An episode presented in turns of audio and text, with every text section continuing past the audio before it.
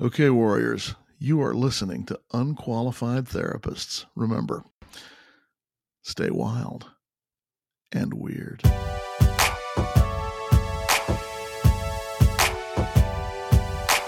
Hey, Warriors, this is Amy. And I'm Sarah. We are the hosts of The Unqualified Therapist. We are not here to give you advice. We are here to tell you our stories, share your stories, and bring on the professionals from time to time. Mental health is complicated, and we know that from our personal experience. We believe in professional therapy. Both Sarah and I use that on our own healing journeys. But we also know it isn't one size fits all. The stigma surrounding mental illness can make us feel alone. We are not alone. You are not alone. And you're listening to the Unqualified Therapist Inc. Warrior. Warrior.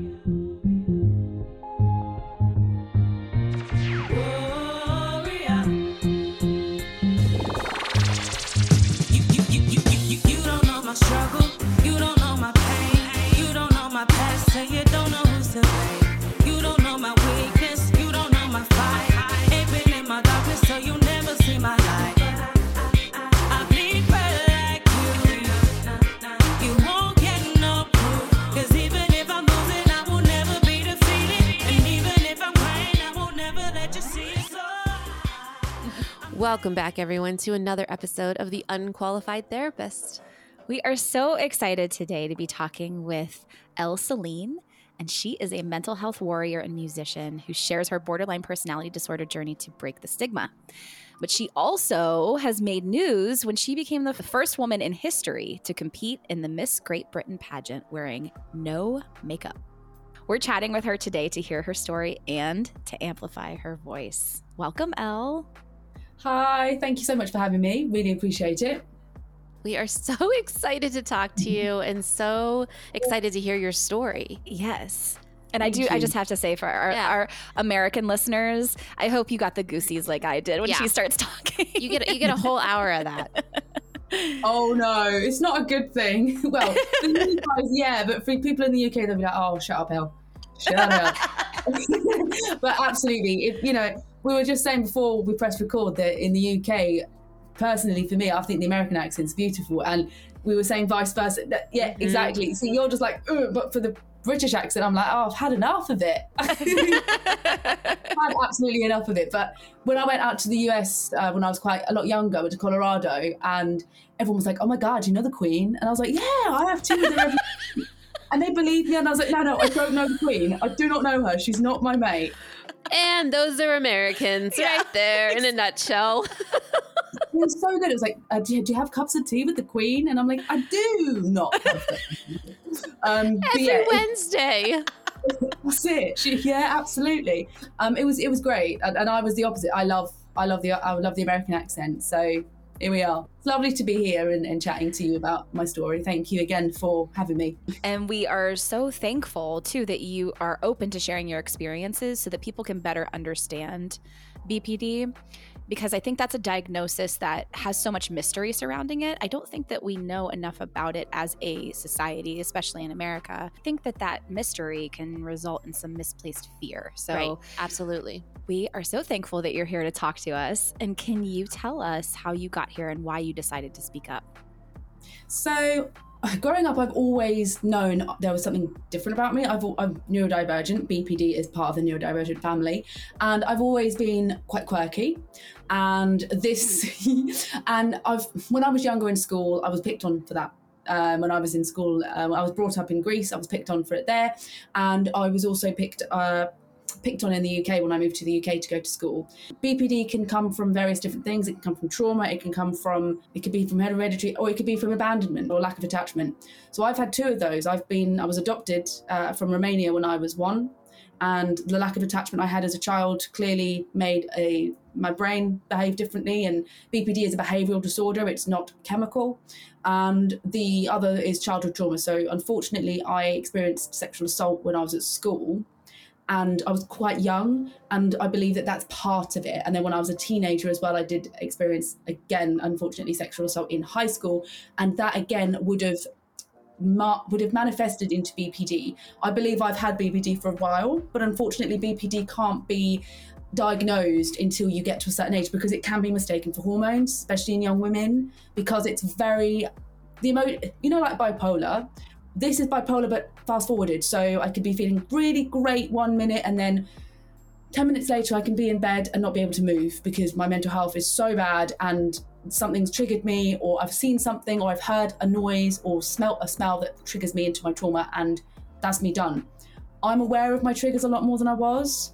Um, if I go back to when I was in school, I wasn't, and I did turn to drugs and alcohol to try and suppress the emotion and mask the reality. And unfortunately, when I was, I've got to think now, 17, I was asked to leave the school because I was abusing drugs and alcohol. The school never actually investigated what was wrong. They didn't, uh, of course, Yep. and they never sort of intervened and asked me what was wrong. And part of that was also victim blaming. You know, the woman. It's it's always the woman's fault. It, you know, the guy got away with it. He got to finish his studies. I didn't. I got asked to leave, and I was clearly showing signs of a child or a teenager that needed help. And there was no intervention. And that, in turn, I believe, probably made my BPD worse because it's fear of abandonment. It's really strong emotions and strong sense of lack of self worth. That's something else that I do suffer with sometimes.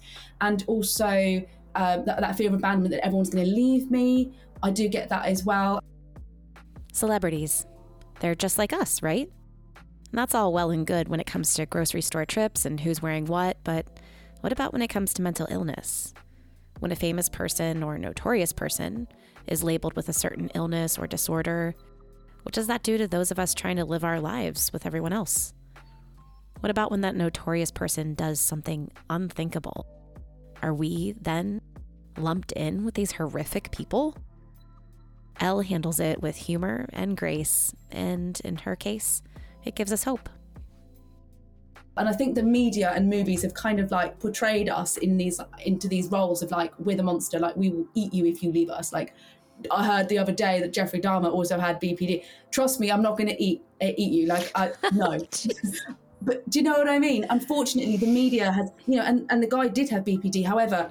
He was a cannibal, not because he had BPD, but because he was a cannibal. And they have, they are these trends at the moment, like with uh, Amber Heard. You heard you heard, pardon the pun, um, that she had BPD as well. And there's all this like stigma. Oh my God, she was so cruel to him. She did this, she did that. And again, trust me when I say not everyone is like that. And I think there is a big stigma around mental health issues and how mental health is portrayed. And growing up with for me again like i said was quite difficult just due to my experiences coming to uh, guildford, guildford where i'm at, where i'm at now surrey uh, I went to music college and I've always had a love for music, always. And that's been something that's kind of grounded me and made me feel safe. It's always been a constant. And with someone with BPD, we always want a constant, whether that be a person or a, a an animal or a thing that we do that's like, that keeps us feeling safe. Because that's at the end of the day, in a nutshell, people with BPD, that's what we want. We just want to feel safe due to the trauma. It's a reaction to our trauma that we've we've had as kids because normally it comes from childhood trauma the development of the brain isn't the same as somebody who doesn't have bpd where we might have similar traits there are also 265 different combinations of bpd so Whoa. as i said me and jeff dahmer we've both got bpd however we have different traits of the, of the of the condition and our makeup and our upbringing will also make a difference i was lucky i did have a very privileged upbringing. My mum, she's a hero. Like she would do anything for me. She's always supporting. She'll probably be watching this podcast later. Um, my dad, unfortunately, he passed away when I was very young, um, 21, and but I was lucky when I was younger to have that family unit. Like I was always, you know, I have got a brother as well, and I was always very lucky. Where my life, starting life was quite traumatic, being adopted and being an orphan for for a year. I then was given the opportunity, and I'm so grateful for the opportunities that I've had. I wouldn't, be here talking to you guys today if it wasn't for my mum and my dad who adopted me and brought me in uh, to Greece. This is where I grew up. I grew up on the Greek island of Skiathos, Mamma Mia Island, for those who don't know it. And then I moved to the UK when I was 10 to attend boarding school. Not only did Elle have abandonment, sexual assault, and grief, but then there was a move to a new country where she didn't look like everyone else and the bullying was relentless. When I was in Greece, everything was quite fun. Like it was quite idyllic. I was on the beach a lot. It was it was cool. When I moved to the UK, that's when things started. I've got a little bit darker hair. I've got how do I say it? More body hair maybe than someone with fairer skin. And when when I went to the UK, a lot of the young kids were there at the time because I was there quite young. There was not very many international kids at that point, and it was this really sheltered town in Wiltshire that I went to, and how do I say? it? A lot of the kids were quite clean cut, and I just wasn't in personality and in appearance. I was not Yeah. And I was picked on for that. So I was picked on for my arm hair. I was picked on for my, you know, when you're a kid, you don't know that you can pluck, and you shouldn't have to. And you know, it, there's, there's, I was bullied for that as well. And as I said before, unfortunately, I did experience some sexual assault as well because I'd already come from a vulnerable, like a vulnerable. I was already a vulnerable person, and I was portraying that. And unfortunately, I was I was a victim to that. Um, I'm currently in trauma therapy as well to get the support, and I'm more than happy to talk about it because it is sharing that story, and it's also I don't want my abusers to f- silence me or feel like they've won. Like whenever I talk about it, I feel like that's my power and I'm not going to run away from that. They've taken my past. I'm not going to let them take my future. Absolutely not. I love that. Thanks. there might be someone listening today who goes, oh my God, I resonate with this person. Elle presented symptoms early in life, but as we all know, misdiagnosis is common, especially when symptoms of so many different mental illnesses can overlap. Then I got the diagnosis when I was uh, 29, so in 2019, so very late in life. I was living with BPD for such a long time without the support or help. When I was in school, people, the kid, the teachers thought I had ADHD. I didn't, and there was, like I said, ADHD is neurodivergent as well, so they weren't far off. However, I didn't. And I think they put kids in boxes a lot of the time, you know, autism, ADHD, all these stigmatized disorders, not even disorders, conditions that make us feel different. And then we are put in different boxes by teachers in school. I'm, hopefully it's not like that now. I'm pretty sure it kind of is still, unfortunately. But there is a lot more safeguarding and a lot more going on, especially in the UK. We are learning and we are trying now, I think, to move forward from that. However, there is still this stigma around these disorders. Not everything about the pandemic was bad. It forced many of us to slow down. For Elle, it gave her the time and space to research and learn about her new diagnosis. As I said, I was only diagnosed a few years ago, just before lockdown. And I have to say, the pandemic really helped me learn about my diagnosis and learn about my triggers. I mean, I but buried for a very long time everything that happened to me. I was like avoiding it. I at all costs. I wouldn't be able to speak here now this openly to people. But I actually, during lockdown, that gave me the time to go, right, I can't distract myself by keeping busy. I'm gonna have to deal with this. This, you know, I was having chest pain, I was having quite a lot of anxiety issues during lockdown, and not because we were locked down, but because I distract myself a lot of the time keeping busy, and that's partly something that's one of my like kind of I get toxic traits that I do have, which is just I say yes to everything to try and like distract from the brain because if I'm in my brain by myself, I'm like, oh my god, scary. Um, but but then you know I, it had to be done, and when we were all locked down, it gave me that time to really think about what I wanted and how I wanted to go forward in my life and how I wanted to develop because I called myself out on so much. Like I always relied on other people's validation when I was younger. Always, my existence was it was just if this person likes me, I'm okay, I'm validated. But actually, if I like me, I should be validated. And as cheesy as that sounds, during lockdown, we didn't have all these people around us to be like, oh my God, you look great, like, da da da. Um, and yeah, I was able to really go, okay, what do I want from this life? How, how do I want to go forward? As I said before, I didn't want these people to steal any more of my future. And they were. And I was still thinking about all the horrible things that the bullies were saying to me as well. So I'd look in the mirror and go, oh, I've got a hairy, whatever. And I would repeat, be repeating what they were saying to me. And only during lockdown, I realized, hold on a minute, what am I doing? I wouldn't talk to someone else like this. Why am I talking to myself like this? And another part of BPD is body dysmorphia. When I was a lot younger, I had an eating disorder. When I was 19, I had bulimia. And I think that was part of me trying to access control. After all the abuse I'd endured during school, I was like, I need to control something. and I, you know, I need to control something in my life because it was just chaos. And, you know, being away from home, being away, you know, at college, it's quite a difficult time when you're a young person, I believe. I mean, I know it's a very difficult time. And again, like I said, mental health wasn't really in the forefront back then. It is now more so. But as you said, BPD and more complex mental health issues aren't. And one of my one of my I feel like one of my aims in life is to be someone who changed the, the, the narrative around these complex mental health issues and showed that you can do anything you want with these. Another plus of lockdown for a lot of us, especially introverts, was masks.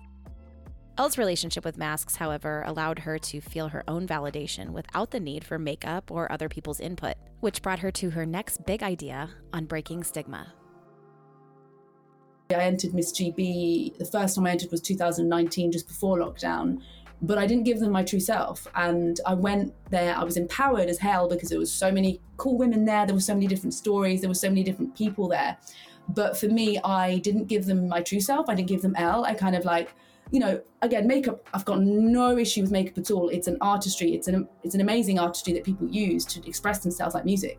But for me personally, I was using makeup to hide behind something. And then during lockdown, I realized I don't need that. I don't need this in my life. Like I can go out, and I think masks did help, you know. And it was kind of like, you know what? I don't need the makeup. I don't need it. I don't need it to feel validated. I don't need to create all these different looks so people like me or people validate me and go, oh, you look great. Everyone, we're all human. Everyone loves a compliment. But I feel like I was taking it too far and almost like literally my existence relied on these people, um, whether it be toxic relationships, toxic friendships, uh, people that I probably wouldn't give my time to now. I was giving them my time and they were taking my energy, and it was just a bit of a bit of a mess, to be honest. And then during lockdown, I realised I needed to make some changes. And 2021, I entered Miss GB again after not feeling like I'd done my best. And I entered without any makeup on because it was all part of this journey that I was on. And I thought, you know what, there's going to be other people, especially women out there, that are going to feel this message and understand it because I do feel there's a lot of pressure on women to conform, to look a certain way. Society has a lot to answer to, especially to women and especially how to how we are treated. And I just wanted to go out there and go, you know what, this is my choice as a woman. I have the right to choose what I want to do with my body. Where can I go and take this? Oh, I know, a really controversial platform like Miss Great Britain, which will be heard. Like, I've, the question I always get is, but why did you choose a beauty contest when you're talking about looks? Exactly why. Because it's talked about, it's controversial, it's different. And as a musician, if I stood on stage and went, I'm not wearing any makeup right now singing, no one would, one, probably notice, two, they'd be like, what is she what is she on about so it was a, it was a stance that i knew would be heard and makeup was the symbol of that stance and the, the pageant was my platform my stage and my microphone to say you know what listen up as women, we deserve better. We deserve a choice. I should be able to go out wearing what I want when I want. And I shouldn't have to feel scared that someone's going to come after me. I shouldn't have to feel scared that someone's going to con- uh, like shout at me for my appearance or shout across the street. We should be able to be any way, any size, any anything we want to be and no one should have the right to comment on our appearance. This is our choice to be what we want to be whether you know whether that's wearing makeup not wearing makeup there's my cat um, whether that's whether that's wearing a low cut top or a hoodie or whatever that is. And that was the message. So i think it did i think i did what i needed to do because we're still talking about it now to this year after last year. So you know it was it was an amazing experience i have to say. You know standing on that stage just feeling like i've just made history but i've not just done it for me i've done it for everyone who feels like this. And part of it was there might be a kid in school like i was once who's going to listen to me talking about my story and go you know what? I am good enough and these bullies they're not going to be here for the rest of my life. And i don't think we realize how much bullying affects us in later life. Like like I said, I was repeating the stuff that these people who I do not know anymore and I don't speak to and I don't see they were they were in my head. And it took a lockdown a pandemic for me to realize it because we're so engrossed in our own lives. And, and fair enough you know everyone's got struggles everyone's got their own lives. But i think sometimes we forget the little things that have got us to this point and we forget the questions that we should be asking ourselves to call ourselves out. And especially with mental health being a massive topic at the moment everyone has mental health like everyone has physical health. And i think everyone knows someone who's experienced mental health issues or has has experienced them themselves and I just think it's it's our duty of care for the next generation to be this open and honest about it because they're going to be the ones that are going to carry the flag for us when we're six feet. And if we don't tell them that, you know what, it's okay to literally just be who you are and be yourself and express that uni- uniqueness, enjoy who you are, because no one's telling us to do that. You know, cosmetics and things like that, yeah, they're great, but they're profiting from our insecurities. Like they're profiting from the things that they're telling us that we should not like about ourselves. Can you imagine a world where we don't have that and everyone like is just okay with themselves? These businesses would go out of business. There would just be no max factor like Bobbi Brown all of that you know? And like i said some of these looks that they create are insane and they're amazing. However at what cost? We've got young people looking at filters. We've got young people online looking at all these beautiful people who don't even look like that in real life and they're being told this is what you should look like. This is a filter. You can look like her. And no one's ever saying you know what? You're good enough as you are. When Elle begins to share about being made fun of for her looks, it resonated with me because looking different with something as seemingly small as having hairy arms or hair on your face is a battle that I also faced in school.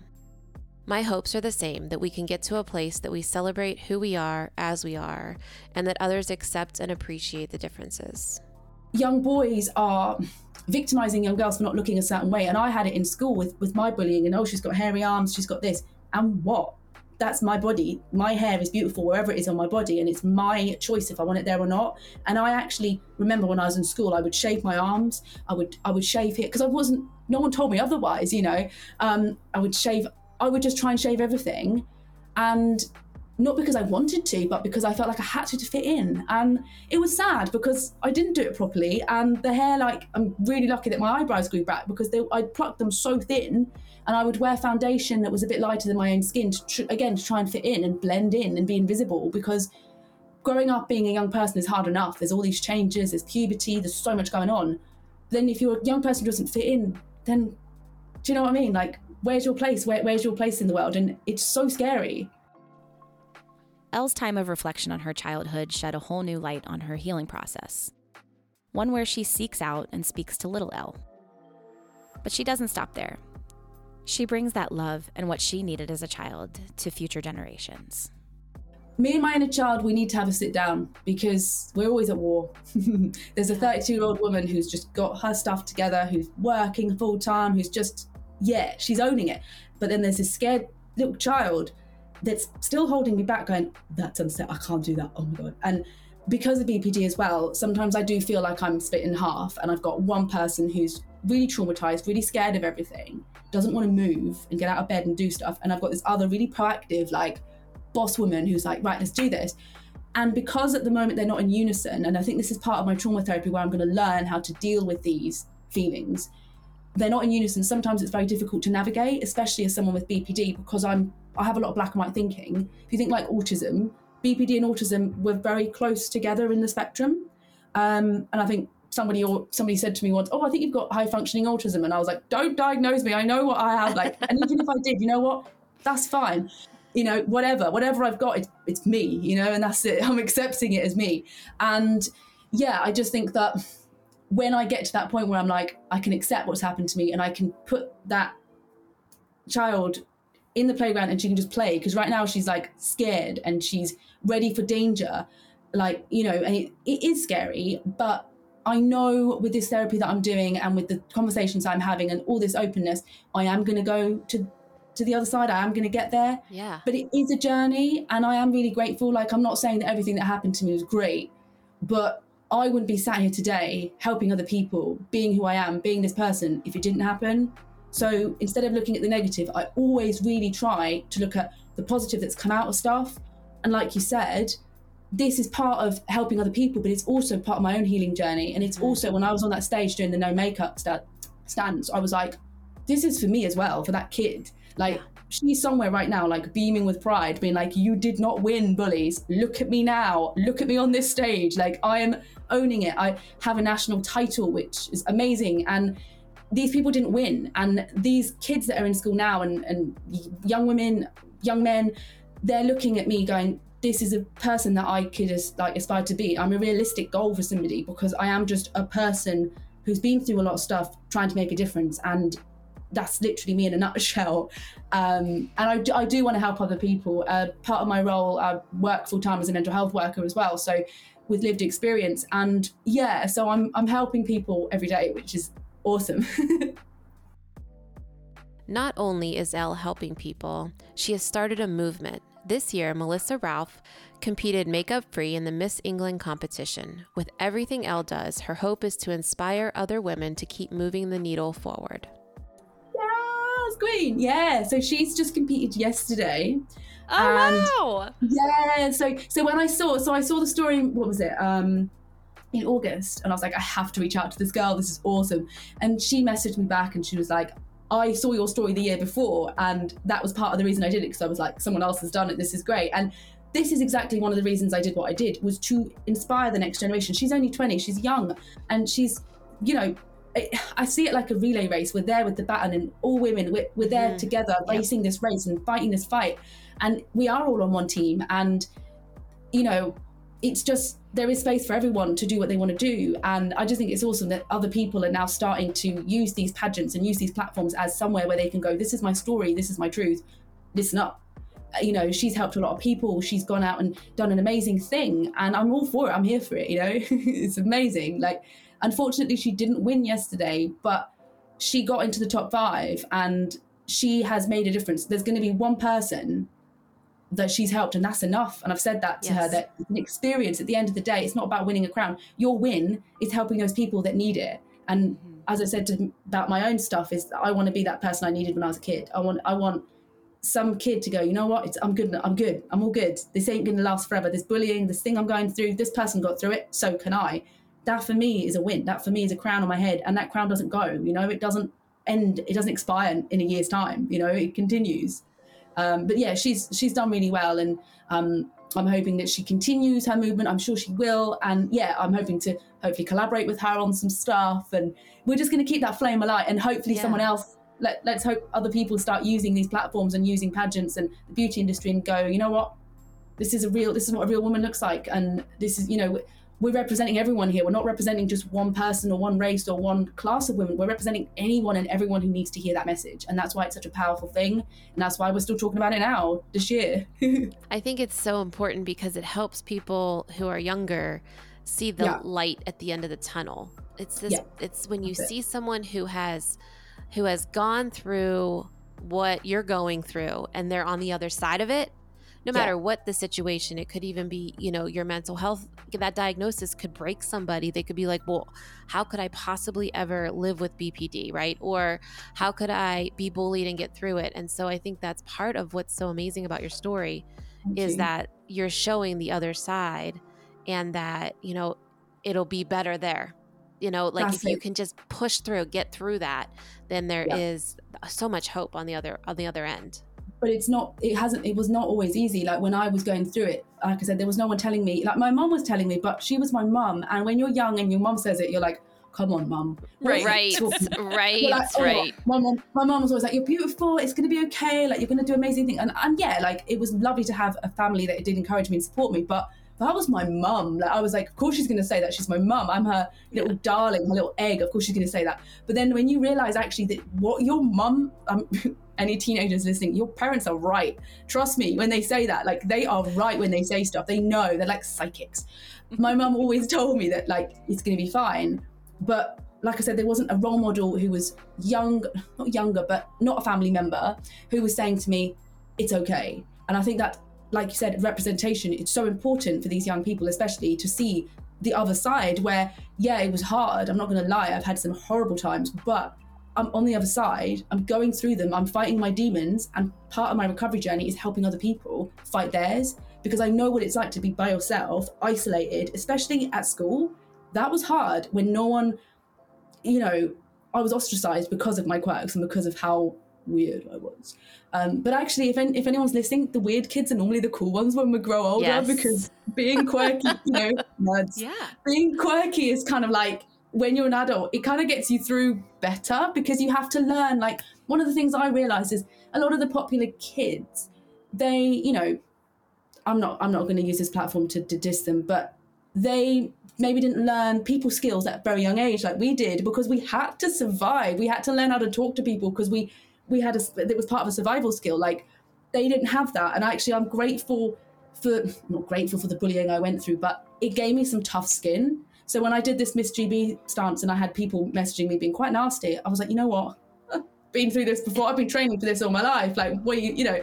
So it was great because it was similar things like, oh, your eyebrows, your hair, like all this. And I was like, been there, done that, block. yes And it was almost like maybe if I wasn't, I hadn't gone through that as a kid, I probably wouldn't have been able to deal with that now. I'd be like, oh my God, like, what is this? It's going to just, I would have probably stopped doing what I was doing. But actually, I was like, my arm is so thick. Like, yeah, I'm, I'm a human, of course. Things affect me, like, I can't lie. But when it comes to that sort of thing, I always look at the person that's doing the bullying and I'm thinking, you know what? You're mirroring your insecurities on me. The issue is you and your inner self, not me. And that's literally the bottom line. And my mum always said that again. I never believed her, but now I see it. You know, and I think what's really important is early intervention for the bullied, but also for the bullies, because there's a lot Yes. there to unpack. And I do think we should uh, touch upon that. That people that are being bullied, there might be a reason, and I'm not making excuses for them, but I'm just saying there's probably a reason why they're getting bullied. And I think schools especially need that early intervention to support everybody, not just the people getting bullied, but also to sit down with the bullies and try and help them because a lot of the time there might be abuse at home, there might be something going on with them mentally, like nobody knows. And if these people get away with something for so long, they're going to get worse and more dangerous and more. you know, It's going to manifest into something else. But at a young age, if people are being spoken to and supported, these bullies are probably crying out for help as well. But they're just doing it in a really strange way because that's all they know. Maybe they see it at home like that. So I do think there is, you have, you know, there's two sides to a coin. And I do think that going forward for the next generation, there does need to be that invest, investigation into stuff 100% for everybody. Because if there isn't, it's just, we're still going to be here 100 years later. Like someone else is going to be having this conversation. And I'm hoping that this generation now is the one that goes, stop, enough. Mm.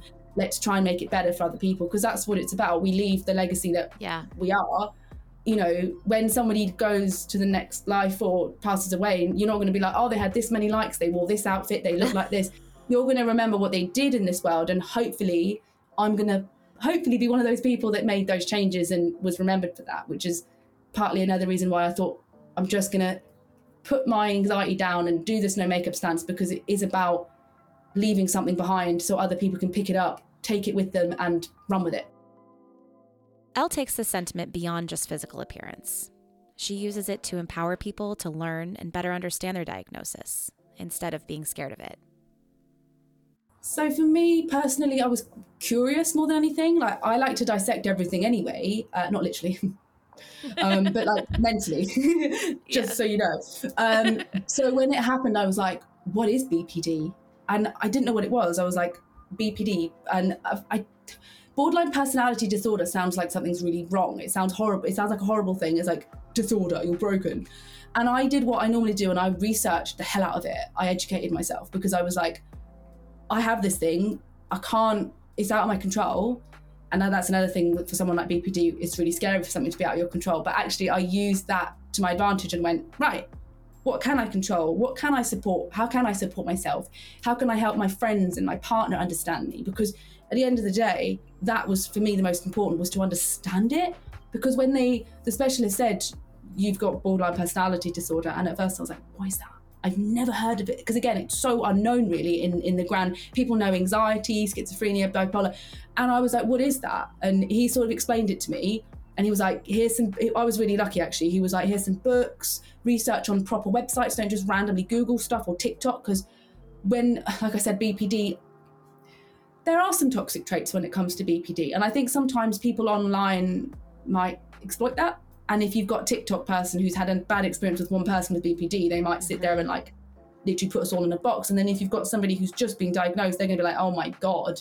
Like Yeah. a lot of young people who are coming through where I work, they're like, I'm really scared. I've got this diagnosis. And it's like, it's not scary, but I get why you're scared because it's something new and there's not much talk about it. You know, it's, it is very difficult to navigate. I, you know, I can appreciate that for people that are newly diagnosed. It's difficult um, moving forward from that, I started educating again my friends and partner straight away afterwards, and then I decided to join some groups to get more further like psychoeducation into it because for me that was important to learn and to learn my triggers and to learn what is this BPD. But actually, it all really made sense once I read into it. I was like, oh, that's why. And for me personally, it made me feel less of a weirdo.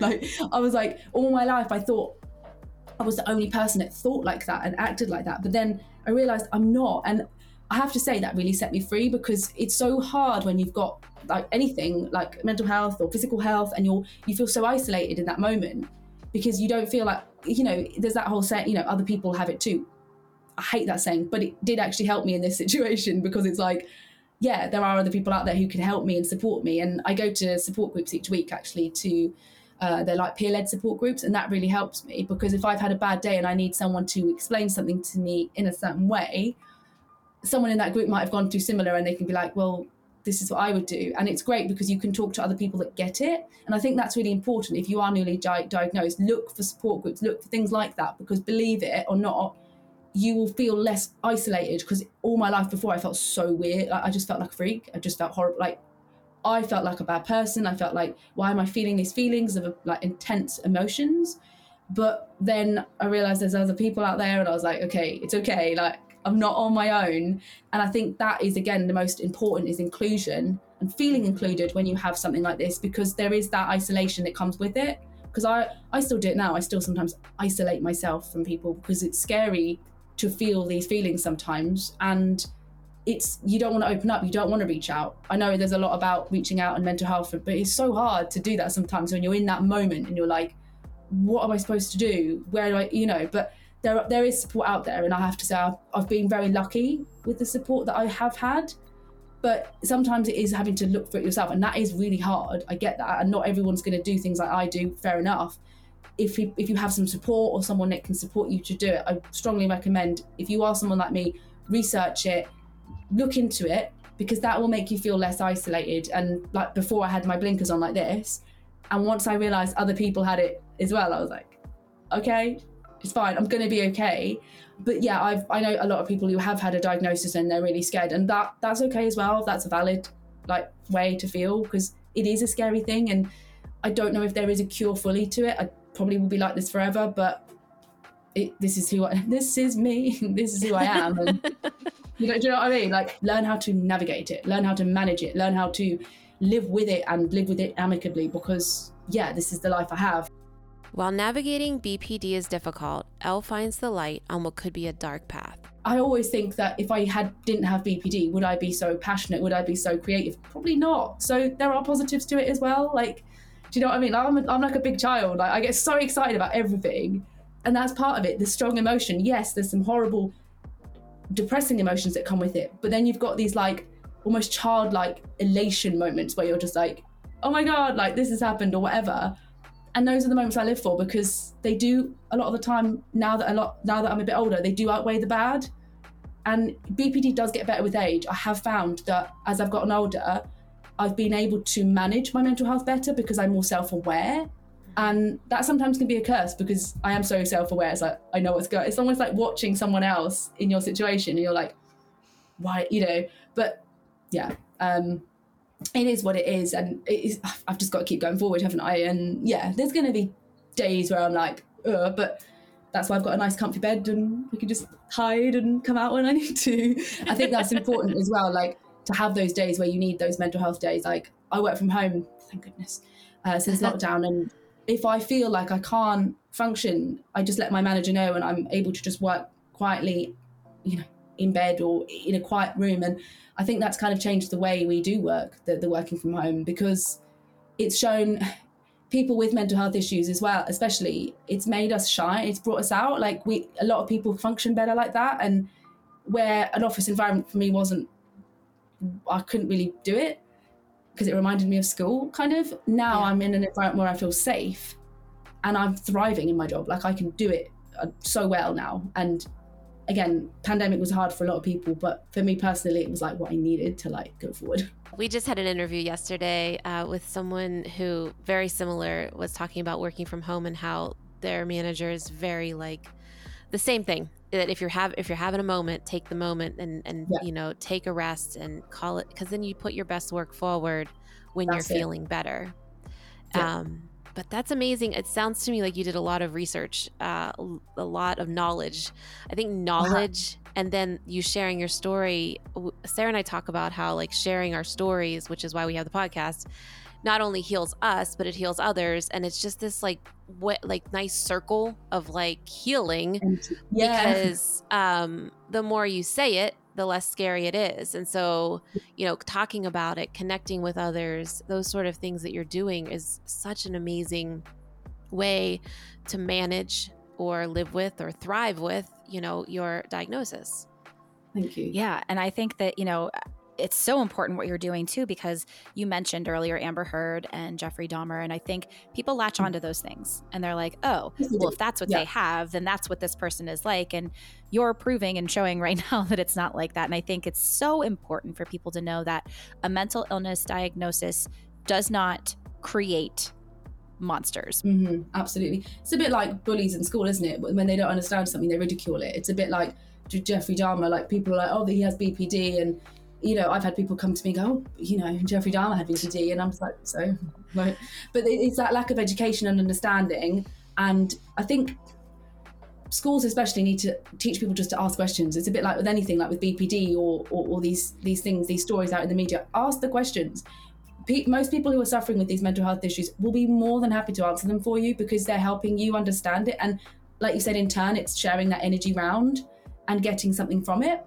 Um, I think there's we do have a lot of work to do. I think as as a society, but I do think we bet we are definitely better now than where when I was maybe like a teenager. But we still have some some time to go, and I do think the media has a lot to answer for. I think they're one of the main reasons that you know anywhere in the world i think anywhere in the world the media really does have a lot to answer for because they're one of the main reasons we have all these problems and and stuff and all these rumors and nobody knows oh, half of these celebrities what they really are like or what they are actually do and one story comes out or a rumor comes out and then their life is ruined and it's just it's really bad definitely we need to change that Oh my goodness. So you have shared so many wonderful, beautiful things and we might need to have a lie down after all of that I know, right? You've that's got to be a little emotionally exhausting.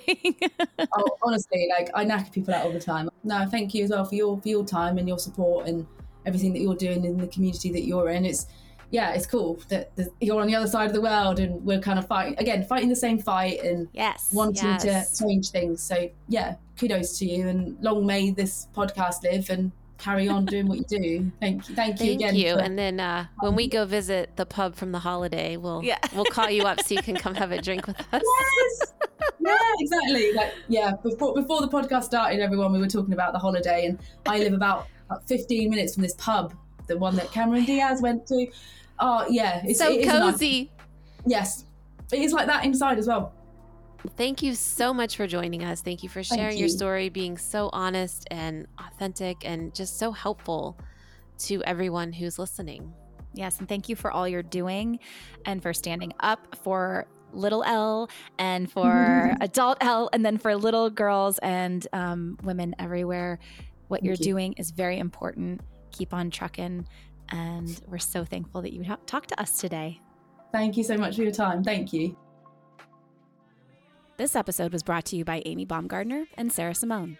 The theme song and our other music is provided by Epidemic Sound. This episode was mixed, mastered, and produced by Sarah Simone. To help us keep making episodes just like this, consider supporting us on patreon.com slash unqualified therapists inc. If you have a story to share, email us at unqualifiedtherapists at gmail.com or reach out to us on our website, www.unqualifiedtherapists.com. Until next time, warrior, hold on. We're gonna make it. Say it loud, say it proud, shout it out, make it when we go.